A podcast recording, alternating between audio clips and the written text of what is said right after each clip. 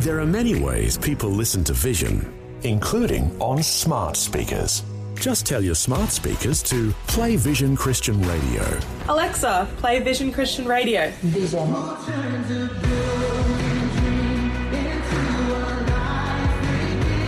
Yep, it really is that easy. You can also say play V180 Radio for our music channel. It's just another way that Vision is helping you look to God daily. Life, culture, and current events from a biblical perspective. 2020 on Vision. Is the news making you sick? What does it mean if we discuss that sort of topic? Well, I want to open our talkback lines.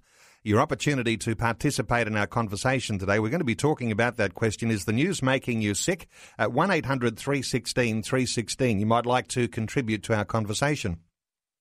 There is, pardon me, there is some suggestion that the news ain't what it used to be. Uh, You've heard that terminology, fake news and alternate facts. Well, they're the new catch cry of spin doctors, where finding the truth is more like wading through layers of propaganda, uh, being pumped out to support opposing ideologies. Well, in fact, if you've been around for a while, you'll be able to tell the news has changed. And it's not just the fact that you now read it on a computer screen rather than off a broadsheet. More and more people are opting out of the news because they're entirely sick of it. Or they only read the news that suits their perception of reality. So, what is going on? Where can you get high quality news these days? Can you really know what's going on in your community, throughout the nation, and the big wide world? Well, Bernie Dymet is going to be joining us uh, through this coming hour. Of course, uh, Bernie's history after graduating from the Royal Military College Duntroon as an officer in the Australian Army and then running an international IT consulting firm with a couple of business partners, partners these days, he's able to share the good news of Jesus through radio programs as the CEO and Bible teacher of the Australian based global media ministry called Christianity Works. And you'll no doubt be familiar with Bernie as one of the popular Bible teachers here on Vision. Well, each week, literally millions of people listen in to those messages through over a thousand radio stations in 160 countries around the world. So it's our privilege to have Bernie Dymet join us today. Hello, Bernie. Welcome back to 2020. Thanks, Neil. It's great to be with you. Bernie, uh, you, you're doing all sorts of things. Uh, every now and then, when I'm in touch with you, you're travelling overseas. Uh, how's Christianity Works going? You've, you've been doing a lot of travelling just recent times. Yes, I've spent a lot of times over, overseas recently in India and Africa and in Europe. Look, uh, God is really blessing the ministry, and, and we're reaching more and more people um, with some exciting new projects on the go, on, particularly in the area of television. So, look, it's not about the ministry; it's about the people that are being reached with uh, with the gospel of Jesus Christ, and that's the bit that really excites me. Mm. We might talk about some more of uh, the developments with Christianity Works very shortly. Let's get into our conversation today, because if we ask that question, is the news making you sick? It caught my eye when I saw one of your articles just recently. Uh, what do you mean by making you sick when we talk about the news? Well a lot of people are sick and tired of the news, and, and frankly, I'm one of the people who's opted out of the, the evening uh, television news bulletin. I mean, it used to be the day when one would religiously sit down to the six o'clock or the seven o'clock news, and, and just about everyone would, would watch the news. As you said, we're consuming news in a different way. Um, but what I see coming through many of the news services in the evening news is more junk food than real food and you and I know that, that if we live on junk food, ultimately we're going to be sick. Um, and, and when I analyse, let's say, the one hour commercial news bulletin on the major networks these days, let me tell you, not a lot of that one hour is spent on, on hard, important news. Well, it's interesting, isn't it, when we talk hard, important news, because that might be less entertaining than some of the softer spin type news and, you know, the inevitable inclusion of stories about cats or goats. Uh, the idea of hard news, it's not so exciting. So it's, it's more about entertainment than it is about actually information. Yeah, absolutely. I mean, look, media has to be entertaining. If, if people aren't, don't feel that, that they're enjoying it, then they're going to switch off. But there are some complex issues that are presented. I mean, the whole refugee issue, which is so much in the news here in Australia at the moment. Um, so often it's just glib and it's tried, and we're given 30 seconds or 40 seconds on news.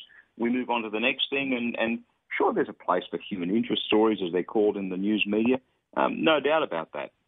But it just bothers me that the important issues aren't really analysed and discussed in a fulsome way so often in the news services that we use to consume news. Well, you know, it was only a week or two ago uh, we heard that Fairfax had in fact uh, had to let go a whole lot of journalists and a downsizing, or some people refer to the idea of right sizing, uh, the idea that advertising revenues are decreasing and uh, and they're not able to afford uh, to pay the number of journalists they used to pay. Fewer journalists. Uh, that has that has to affect uh, the way that news is presented in the broad media, Bernie. Totally, and journalists are particularly expensive resources. Um, and yes, the, the, traditional revenue models of of media outlets, whether they be newspapers, whether they be radio news services or television news services, those revenue models are really being threatened. Even cable television. I mean, if you look at Sky News on on Foxtel, which is the major cable network here in Australia, I mean, how many people still subscribe to Foxtel? I know that we kind of got rid of Foxtel because Netflix is here now, right? And for nine dollars ninety five, you can you can basically have all that you can eat and more on Netflix. And so everybody's traditional revenue models are being threatened by digital media, by um, free digital resources. And so they are cutting back on journalists. And, and once you cut back on journalists who have a loyalty to their profession, um, then all of a sudden you're going to get news that's um, much cheaper and, and much less analytical. Because uh, when we talk about news, we still have a 24 hour news cycle. And uh, we still have the ability to access news coming from uh, really all the major newspapers online these days. And so there's a 24 hour cycle that continues uh, even with newspapers, but uh, as you, are referring to television, but fewer mm. journalists, but the same big 24 hour cycle means the quality lessens. Well, can I say, I think it's a bigger cycle um, because back when you and I were young, now that's a long time ago, but back when you and I were young, um, most, radio, uh, most television networks, for example, had uh, maybe one or two news services in the whole day. Newspapers were published once every 24 hours. Now, I expect to be able to go to my mobile phone to the newspaper that I subscribe to and get the up to date articles of what's happening pretty much immediately on my mobile phone. So they actually have a, a bigger news cycle to fill and fewer journalists because the traditional models of funding are being threatened. Okay, well, when you've got fewer journalists, uh, you've got people who are uh, trying to get their name on the media and oftentimes driven by uh, spin merchants, spin doctors, we sometimes call them. And this is uh, this is something that that influences the way news is presented because there is a whole lobbying that's going on. Uh, spin merchants putting their spin on a particular story, trying to create uh, some excitement about a new headline. Well, look, I think there's two parts to that. There's no doubt that headlines are more and more trying to grab your attention. I'm sitting here, I'm looking at my local newspaper, the Sydney Morning Herald at the moment. I happen to subscribe to it. I'm on their app on my iPad as we speak. I look at one of the main news stories leaks reveal Labor split over Medicare levy. Now, when you read the article, what you define, what, what you find is there was some robust debate within the Labor Party about the Medicare levy and the policies of the Turnbull government. But there isn't a split. I mean, the party's not falling apart, yet that word split has been inserted into the headline purely to get you to have a look at that piece of news. I think that's the first thing, that news headlines are more and more being sensationalized to try and grab our ever decreasing um, attention spans. We need to realize that. Uh, if you do an analysis of the things that you read, probably the ones you go to most are the ones that have a sensational headline that grabs your attention. That's the first thing. The second thing is, in the face of reducing journalistic resources, um, what many news editors are doing is they're almost accepting unchanged pieces written by PR agencies.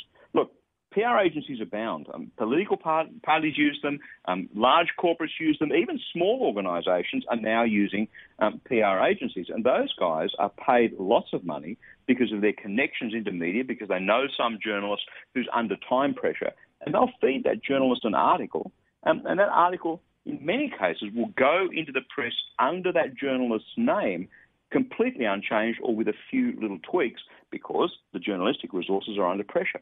So when you read an article, for instance, about uh, logging in Tasmania, um, about mining, about uh, and it's not just those natural resource industries; it's all sorts of industries. Um, and you think, hang on, let me let me look at the perspective of that. There, this is actually promoting A or, or, or defending B or attacking C. Why is that? What's the agenda behind that? And who actually wrote the article? Answer is you and I don't know. And the issue of advertising, because as advertising moves out of uh, the broadsheets and onto the internet, and that's this is not something new. This is happening in, in a significant way. The idea of that headline, that catchy headline, uh, that causes you to click on it. Sometimes, uh, sometimes the catchy headlines are called clickbait, uh, or the catchy well, picture, or whatever. Uh, but that, I was about to talk about that. Yeah. Yeah. So, uh, so that draws us into uh, the online presence of that particular news outlet, uh, but it's advertising driven, so not necessarily based on the integrity of the news.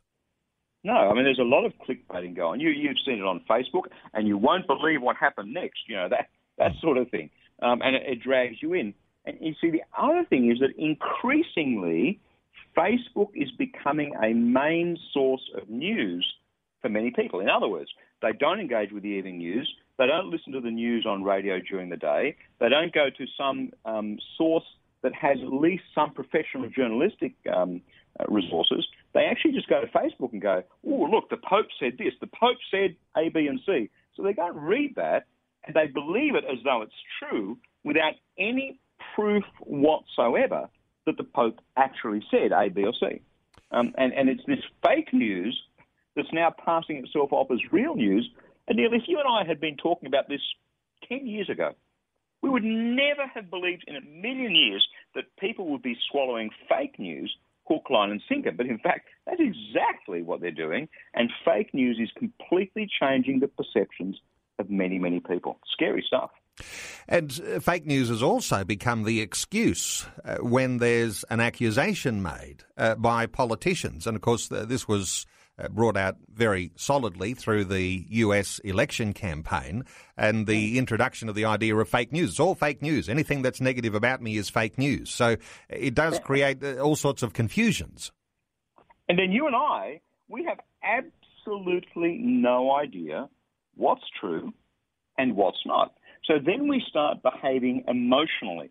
Um, we start behaving almost tribally. I think a lot of our politics has become very, very tribal and we subscribe to the left or the right or wherever you happen to be on the political spectrum, and we simply go with what that agenda is pushing, and we almost don't care if it's true as long as our tribe wins, as long as our team wins. So, if you're on the left side of politics or the right side of politics, the temptation is to uh, to uh, maneuver your thinking towards your side. So you try to keep up with what your side uh, typically is saying.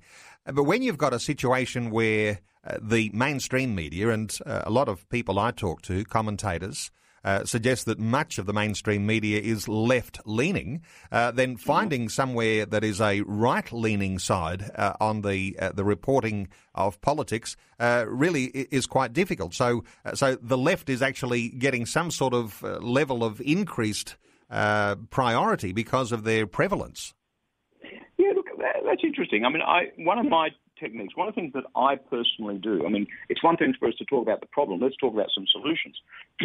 one of the things that I personally do is I read a news article. Let's say, I mean, mostly I consume by reading. Just excuse me. Sorry, a bit of a frog in my throat. That's okay.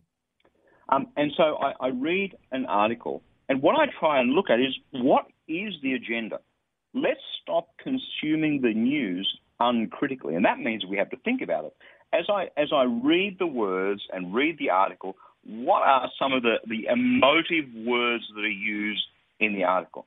For instance, that article I mentioned earlier about the uh, about the Labor Party, and by the way, my politics is, is completely irrelevant in all this. You'll never discover what my politics are. Um, Bill Shorten dismissed the advice of a majority of his shadow cabinet. Now, there is a piece of emotive reporting. He dismissed the advice. Did he really? Do we know that? Or did he simply make a decision as a leader, looking at all the things that he had to look at and made a balanced decision? The, that word, he dismissed the advice of the majority of his uh, shadow cabinet, is, is really quite emotive reporting. It doesn't actually tell us anything. It simply told us we, all we do know is that Bill Shorten made a certain decision about what he thinks about the Medicare levy. And so I try and read news articles and listen to news articles in a critical fashion to say what's the agenda behind this, and and actually out of all of that, what are the facts? What what do we know here? Because I want to make up my own mind about what I think about Bill Shorten or, or our Prime Minister, Mr. Turnbull, or any of the other politicians that happen to be in, in, in our sphere. Uh, too often we just consume this. We go, well, Bill Shorten did dismiss the advice of his majority of his cabinet. Well, we don't know that. Well, Bernie, as a Christian, uh, you've got uh, not only different sides of politics, but you've also got the position that your faith might lead you to, or a biblical Correct. understanding of truth might lead you to. And so there is some level of advantage, isn't there, as a Christian, because you've got a objective point by which you can actually make assessment of what is true and what's not. I think so. There should be. I'm not sure whether we as Christians always play to that advantage. I think there's almost, for, for some Christians, uh, an implication that being a Christian means that you should belong to the conservative side of politics. Um, you see it particularly in America with, with the Christian right. And, and frankly, some of the stuff that the Christian right dish up in America, I find pretty frightening and pretty hateful and not particularly reflective of the gospel. That's, that's another issue. But I wonder whether we can become even tribalistic about the Christian agenda. Can we go to the issue of, of same sex marriage, right? Um, as a Christian, I have some very strong beliefs about same sex marriage. They're based on the Bible, they're well reasoned beliefs. But do I want to beat the gay lobby over the head with my beliefs? Is that in fact my job? Is it my job to win the argument? Or is it my job to love people into the kingdom of God sharing a well reasoned, well articulate argument that often will be rejected. Sometimes it comes to we want our side to win. And being a Christian is not about having your side win. Check out Jesus on the cross, right? Jesus lost, and yet through his loss, he won the greatest victory in all of eternity. So, yeah, sure, we can come from a biblical perspective.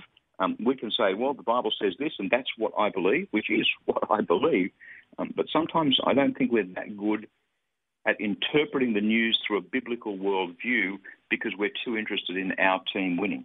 That kind of makes sense. Mm, it does. This is 2020 with Neil Johnson, helping you make sense of life, culture, and current events from a biblical perspective. 2020 on Vision.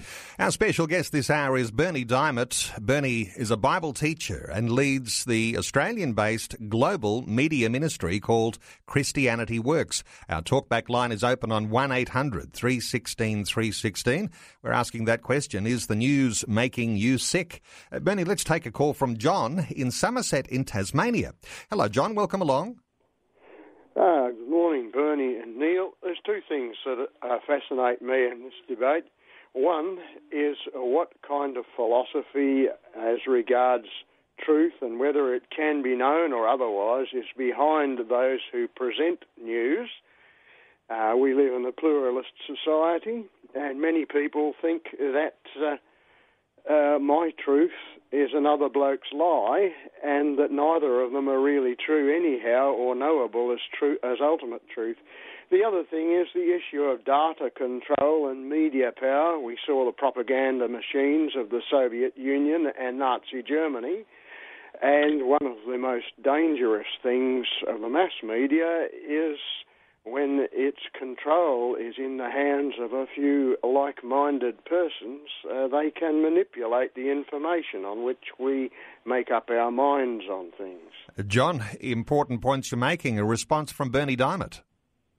Great question, John. What is truth? I think uh, Pontius Pilate asked that a few thousand years ago. He did indeed. What is, what, what is truth?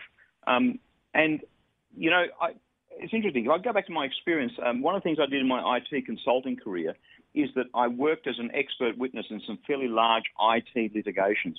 And it was a really interesting experience because I had to go from convincing people of something, which was normally what I did as a consultant, to, to presenting evidence to the court which proved or disproved what I was saying. And there's actually a big difference between convincing someone of something and presenting evidence of the truth. Now, journalists traditionally had to check their sources and have, have something confirmed with two or, two or three sources um, before they um, before they presented a piece of news. Interesting, that comes right from the Bible as well. That uh, that we're told that, that, we need two or three witnesses. Um, but but I think the the news, a lot of the news, has moved much more to simply trying to convince us of the agenda of the particular person um, that's presenting the news. For instance, if I can go back to the same sex marriage debate as an example, um, often issues around same sex marriage, I read an article about that, and the, the article is presented as though, well, it's obvious that we should have same sex marriage in this country, and anybody who doesn't agree with that is simply a homophobe and a bigot. If you read the article, not saying all articles, but a lot of articles, and that's what you actually read. So I think people are far less interested in the truth in this age of infotainment where we want to be entertained. I think the consumers are far less interested in the truth. Um, and, and we as Christians should, in fact, be interested in the truth. We as Christians should be very much like a jury in a murder trial, where the only thing that you are allowed to consider in determining the guilt or the innocence of the accused is the evidence that is presented before you as the jury. I think that's an onus on us. I, I think we need to start getting better at, at, discerning what is true and what is simply a manipulation or an attempt to to um, convince us of someone else's agenda. And John from Somerset, you also made a an important point too about control of the media, and uh, I think you harkened back to uh, the Nazi Germany, and uh, and there might be plenty of those sorts of examples of where uh, dictators come to power or those who want to control a people come to power. Uh, control of the media is very important. So, uh, so those ownership laws and those sorts of things that we have in Australia that that try to keep an equal playing field, and, and those are under threat at the moment too. Bernie, uh, your thoughts on on the idea of control of media and how that actually can shift debate and shift understanding one way? Can I tell you, that's an issue that I'm far less concerned about these days. I used to be very concerned about it, and there are certainly parts of the world where I travel where that still remains a major issue today. However, uh, today's news world is incredibly fragmented. I can sit um, uh, in my lounge room with my mobile phone or my laptop or my, or my iPad, and I can tap into news services that are spinning 24 7 right around the world. I think currently on my mobile phone, I have 230,000 radio stations available through a single app. Um, there are too many sources, I think, of, of, news for us to be too concerned about concentration of media ownership. In fact, I think it's heading the other way. People are watching free to air television far less. I, I, wonder how the free to air television stations will actually survive um, into the next five or ten years. So, I, my view, irrespective of one's politics, is that the concentration of media ownership really in this in this world isn't an issue. In fact, we should be concerned about the fragmentation of media, um, because as we talked about earlier, it's making it so much harder um, for for news agencies to maintain a really good stable of, um, of, journalists. Thank you so much to John from Somerset in Tasmania. Our talkback line is open. You might like to join in our conversation today. We're asking the question Is the news making you sick? Uh, 1 800 316 316 if you'd like to join in our conversation. Bernie Dymet is our guest. Bernie, I think you raised just an amazing point uh, as a Christian when you make reference to a biblical foundation for the idea of having two or three witnesses. Uh, because one person's word against another doesn't hold weight, but when there are witnesses, then you have uh, evidence, and evidence is something that appears to be lacking in a lot of news today. If we're talking about how to be critical about uh, how, uh, as a consumer of the news, critical of the news, uh, what are your what's your advice for for listeners thinking? Well, you know, how do I apply a critical thinking to the news I'm consuming? Well, the first thing is if, if you're consuming news through Facebook, which a lot of people are, you have to question the source. And if the source is not a reliable source, if it's one of these clickbait things that we emotively want to jump on and, and believe, frankly, I completely dismiss that. That that has no credibility to me. So when there's some outrageous um, quote attributed to a, a, world leader or a religious leader, whatever it is, um, or, or, there's claims of this happening or that happening around the world, I'm sorry, but frankly, I won't accept them um, because I simply don't know what's true anymore or not. And, and half the people sharing these posts have no idea whether they're true or not either. We just kind of stupidly accept them as being fact. And, and I think, frankly, that's irresponsible. I, I really do think it's irresponsible. I often get asked to share things on Facebook that I simply won't share and because I don't know what, what their source is. So I think, firstly, it's really worrying and, and being interested in what the source is. And secondly, it's about looking at agenda, pardon me, it's about looking at agenda and being prepared to compare what different news sources are saying. Um, we have it at our fingertips. I think we just want. I think we just want to consume news uncritically. I remember a business partner of mine once saying that when he was a lad, his teacher said to him, "Son, you sit and think, but mostly you just sit." I think I think that's what that applies to us when we consume the news. You know, you flop yourself on the lounge in the evening and you're tired and you're exhausted and you, you just want to sit there and suck it all in and treat it as though it's true. And half the time it's not. So we have to be prepared to be a bit like a jury in a murder trial and go and find out for ourselves. And these days, of course, we can. We're only about a minute out from news, but this idea of just pa- passively uh, receiving whatever we're hearing, whatever we're seeing, uh, that has to be addressed. If you're uh, if you're a sensible, critical consumer of the news, you can't just passively receive the news. As you say, you've got to find some different sources and perhaps even find some uh, alternative opinions. Yeah, absolutely. I mean, I deliberately um, um, will go to what I consider to be a somewhat left-leaning um, news source and also um, something that I consider to be right leaning. And, and I don't just look at news sources, I look at specific journalists, right, um, in, in, in the news. And I will go and, and read uh, or consume that same piece of news from two or maybe even three different perspectives. Because you know what? I want to make up my own um, mind. I, when I go to the polls, I want to vote based on the facts, not based on the tribalism um, that we so often vote vote around. Uh, to me, that's my responsibility as a citizen. Uh, Bernie Dymet, we just heard the Vision National News, and you know I think those guys do a great job, and they bring a Christian worldview to news. Uh, what were your thoughts as you listened in to Jess Drummond, the fabulous Jess Drummond, reading the news? Well, the thing that struck me about the news was that it was completely about reporting the facts. Now, I happen to know that it has a Christian worldview, and, and quite clearly it does. Um, but it's simply reported facts. You see, that's that's what I look for out of the news. We want facts, then we want interpretations, and then we want opinion. And the problem is that often the fact and the interpretation and the opinion are not clearly separated in the news. What we just heard in the Vision News were facts. There is a place for interpretation and there is a place for opinion, but I think sometimes they, they, they're not clearly delineated, and because we aren't consuming the news critically, we don't actually tell the difference between them. And of course, uh, the news that comes onto Vision National News, it's got its own flavour. It's a different feel to the type of news service that you might hear on uh, typical mainstream media because it has an inclusion of uh, Christian uh, stories, and because the stories that you do hear in the mainstream uh, news are often uh, filtered through a Christian worldview, oftentimes uh, adjusted just so that uh, there's a, a, deeper understanding. And of course, that is in itself, Bernie, applying a sort of a spin.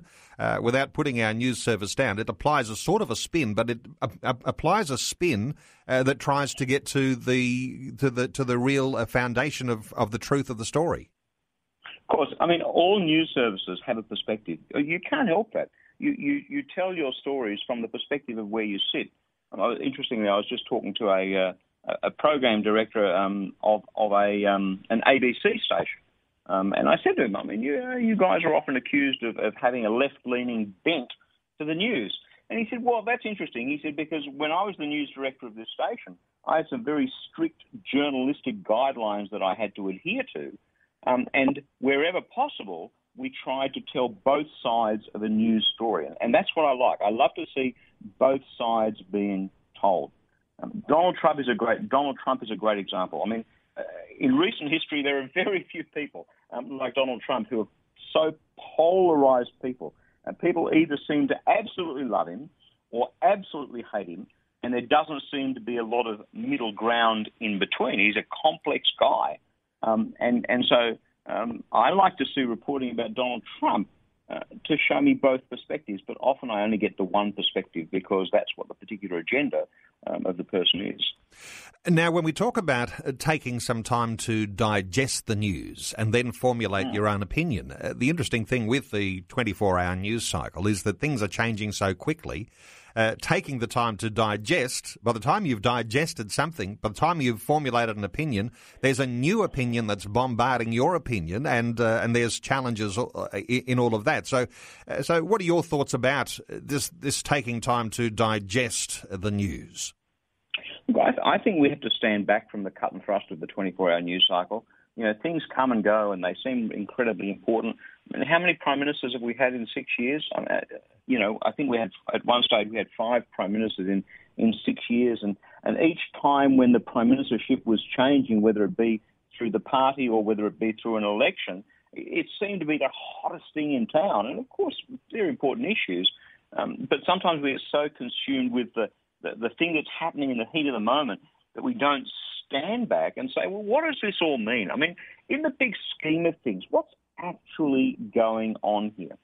Uh, one of the things that, that I've thought a lot about is middle class welfare, which seems to be doled out by both parties, both sides of the House, if you will.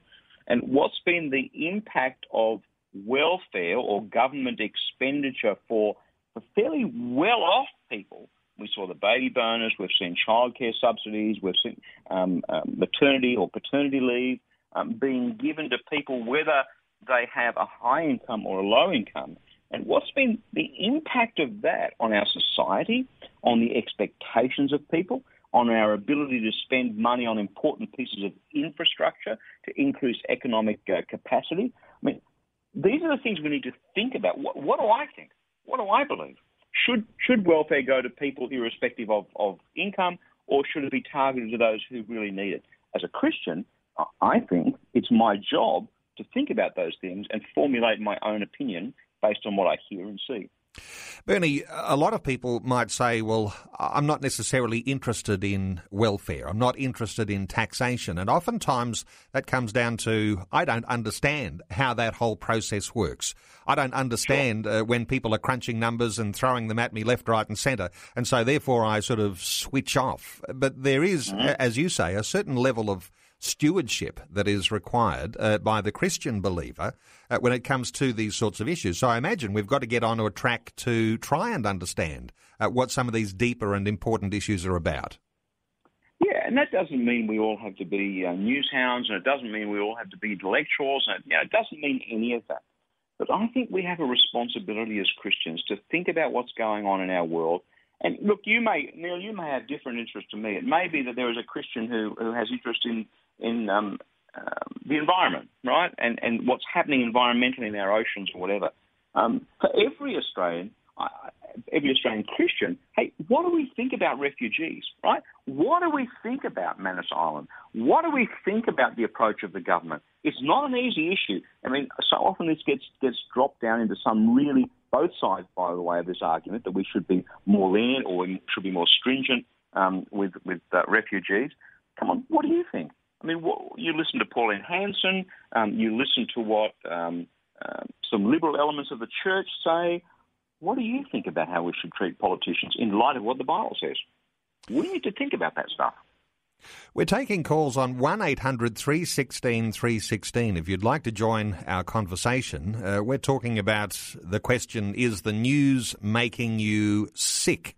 And interestingly, coming back to the title of our conversation today, Bernie, uh, let's talk about, uh, you know, there's this idea of, oh, I'm sick of the news. Uh, I'll yep. ditch that because I don't understand it and it all changes so quickly and, and I'm not sure whether, uh, you know, I can do anything about that. But in the fact that there is so much fake news or alternative facts or spin doctor driven headlines, is there a sense in which there is a deeper sickness that may well be coming upon the nation as a result of uh, all of the way that news is presented these days? Yeah, look, I, I think there is. I think the phenomenon that I I see happening is we feel as though the the, the meta story, the big picture, is out of our control. We feel as though the economy is out of our control. We feel as though the decisions politicians make are out of our control. And so what we do is we, we step back and we try and cocoon ourselves in comfort and luxury and try and ignore what's going on in our nation. As long as um, as long as I've got enough money, I can go out and buy my coffees. Um, things are going well in my life. I can afford to bring up my kids. As long as things are going well in my life, I don't really care what's happening. I think that's a terrible, terrible sickness, and, and we need to get rid of that sickness. It's a sickness of affluence. It's a, it's a sickness of laziness um, that I just don't think is acceptable for us as Christians who say we believe in Jesus. I just don't think it is. Uh, when you say the meta story, the big picture, and uh, uh, when we talk about being a Christian, oftentimes we have a little more objectivity about what a big picture means because we've got uh, a beginning to end understanding that God has history in his hands, and uh, and we have a level of confidence about that. Uh, but the engagement into the big picture uh, and engagement into the smaller issues, because we're big picture people, I imagine this is something that Christians do have an advantage over others because at least we've got a foundation from which we can speak and uh, speak relevance into a situation. Yeah, just correct your theology there, Neil. It's a beginning to no end picture. It's an eternal, okay. It's an eternal picture, right? There is no end. Right. Um, whether you I stand corrected. With Christ, whether you spend eternity with Christ or eternity apart from Him, there is no end. And and we we see. I pray that we see the world through the eyes of incredible love, through the cross of Jesus Christ, through the the, the, the price He was prepared to pay to love not just you and me, but to love the people that we disagree with, to love the people who persecute us, to love the people who belittle us because of our attitude. Hey, our job is to love them back, not in a mamby-pamby sort of a way, but in a, in a way that uh, says, well, you know, this guy's thought about this. I, mean, I know someone who's a Christian who has totally different perspective um, on, on, on um, same-sex marriage to what I do. And this particular person said to me, Look, I, I really disagree with you, but I understand that you have thought your position through. If we're going to have respect um, for, for, our, for our opinions, um, if we're going to have respect for biblical truth, I think we need to demonstrate that, that we have thought our position through, that we have a reason that we can give a defence of our opinions for the hope that's in us. Is there a sense that uh, engaging in the conversations, and sometimes we talk about contending for the faith, uh, but having an understanding of what's happening in the toing and froing and the developments that happen in news, is this uh, something that, as Christian believers, it almost becomes like the foundation for uh, engaging in a conversation in order to be able to bring good news of the gospel? How do you see uh, the good news and the mainstream news and uh, how they might interact, Bernie? Oh, I think it's huge because you see, it's the mainstream news, it's the things going on, it's the debate about welfare, it's the debate about refugees, it's the debate about taxation reform. And that's where people are living today. I mean, if you're a, a married couple and you're struggling financially, and um, and there's this whole issue of childcare subsidy and where this vitally interests you. Uh, it vitally interests you, and for us to be able to engage in a loving and yet well thought out way in the issues that matter to people totally is about speaking the love of Christ into their lives. I can stand on the soapbox on the corner of the uh, of the square and I can yell out um, the gospel of Jesus Christ, but it's going to bounce off. It's going to wash off people. But if they engage in their lives with the things that matter to them, um, then there is a far greater opportunity at some point to share the love of Jesus Christ, especially, let me say, if we come to the news with a heart of love and decency and honour and respect. Uh, it speaks volumes about who Jesus is. Helping you make sense of life, culture, and current events from a biblical perspective. 2020 on Vision. Bernie Dymet, our guest, asking the question Is the news making you sick? 1 800 316 316. Uh, let's take a call, first of all, Bernie from uh, Shelby in Sunnybank in Queensland. Hello, Shelby. Welcome along. Hello, Neil, Bernie. Mate, uh, the uh, news uh, as it is these days doesn't make me sick, it makes me disgusted. I, I just can't believe that we can't get that much truth these days, and especially with the invent of the Google, or well, not so much the Google, but the Facebook and the fake stuff that you guys were talking about. It is just frightening. With this pagan world, it is just frightening. And of course, um, the self-centeredness of uh, journalists, uh, journalism these days too, it, has gone away from what you were saying, Bernie. Um, the true facts, as the Christian uh, Christian Vision Media tries to present uh, in a biblical way, um, they've just gone away from it. It's all self-centered. It's all you know promoting themselves and their own agenda, um, which um, is not the way I understood. My son's a journo. And the way I understood when he studied it, it was supposed to be a, a, a two-sided uh, conversation uh, and script that was written in the paper. Shelby, interesting thoughts in there, and uh, your your response, Bernie. Yeah, sometimes you feel like you need a shower after the news, don't you? Um, and and that's just the way things are headed. And I think that makes it even more important to seek out news sources, and particularly um, down to the journalist um, of people who not just present what you agree with. I'm not saying that. I think if we just listen to people that we agree with, we become very, very narrow. For me, one of the really important things is understanding the people that I don't agree with. Um, back to that same sex marriage um, debate. I live in a part of Sydney which is really the gay district of Sydney. I interact with people every day and need to show them the love of Jesus Christ. And so I, I come back to I look for journalists and for news sources where I understand their perspectives and I try and, and gather truth, objective truth for myself by listening to those different perspectives. I think that's that's the responsibility that's upon all of us now um, in this really confused, really messed up news world in which we live. Thanks to Shelby from Sunnybank in Queensland. Let's squeeze in one more call. Christine from Glen Innes in New South Wales. Hi, Christine. Welcome along. Hello. Christine, what it's are your good thoughts? to be with you. Um, well, I've grown up, I guess, listening to the news. I, I had a mother um, who very much wanted to know what was going on in the world. Uh, I found some people, some friends who were Christians, they kind of went the other way, where they didn't, they were not ever exposed to anything. Um, but my mother did give me an interest in knowing what was going on in the world, and I've tried to pass that on to my own children. Um, I mean, being wise, obviously, I have got older teenagers and adults now, um, but other, just to try to get them as children to think about other people and other things other than themselves. Uh, Christine, good thoughts. Your response, Bernie? Oh, that is so good, Christine. I mean, I, I think that's one of the challenges for the, the, the growing up generation. I think it's the challenge not just for, for the millennials and the Gen Ys, but it's the challenge at every generation as it goes from childhood to adulthood to start thinking about someone other than themselves. I think it was Paul Keating who said, "When in doubt, back self-interest." I mean, it's a it's a little bit politically cynical, but in a sense, it's true. You see that from political parties, you see that from news outlets, where they simply speak into self-interest, and people become very inwardly focused. They become very selfish, and that's not not a, a satisfying way to live. But teaching our young people to think about what's happening in other people's worlds by consuming the news critically is a really, really important skill to teach them. Christine from Glen Innes in New South Wales, thanks so much for calling in and being part of 2020 today. Uh, won't be able to take any more calls. Uh, just a couple of minutes remaining, Bernie. Uh, any developments in Christianity works that are going on in your world right now?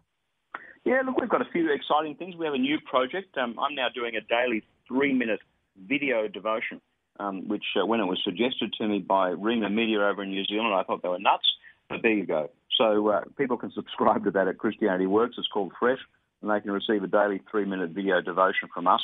Um, but we're really reaching, um, Neil, into India and across Africa in a, in a powerful way. God's opened many doors for effective ministry, and it's a real privilege to be able to serve God that way. Now, you have a lot of publications. Uh, you've written a lot of books. Uh, you're on a yeah. thousand radio stations plus in 160 countries around the world.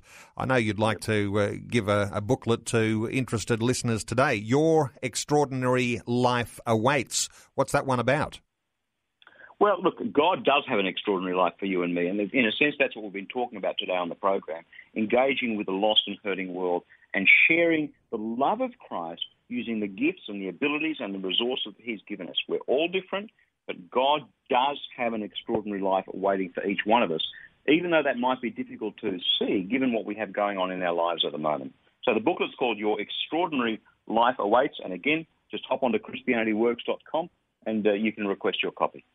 Okay, it's ChristianityWorks.com uh, to request your copy of that book, and it'll be free and uh, simply ChristianityWorks.com. The book is called Your Extraordinary Life Awaits. Well, time has run out, Bernie, and thanks so much for taking some time to engage what is a very, very important topic for us to talk about. And we started talking about is the news making you sick? And uh, there's a lot of dimensions to talk about there, and uh, really appreciate your insights as always, and look forward to doing this again on another day. So, Bernie Dymet, thanks so much for being with us on 2020. Thanks, mate. Before you go, thanks for listening. There's lots more great audio on demand, or you can listen to us live at visionradio.org.au. And remember, Vision is listener supported. Your donation, large or small, will help us continue connecting faith to life for hundreds of thousands of people across Australia and around the world. Learn more or donate today at visionradio.org.au.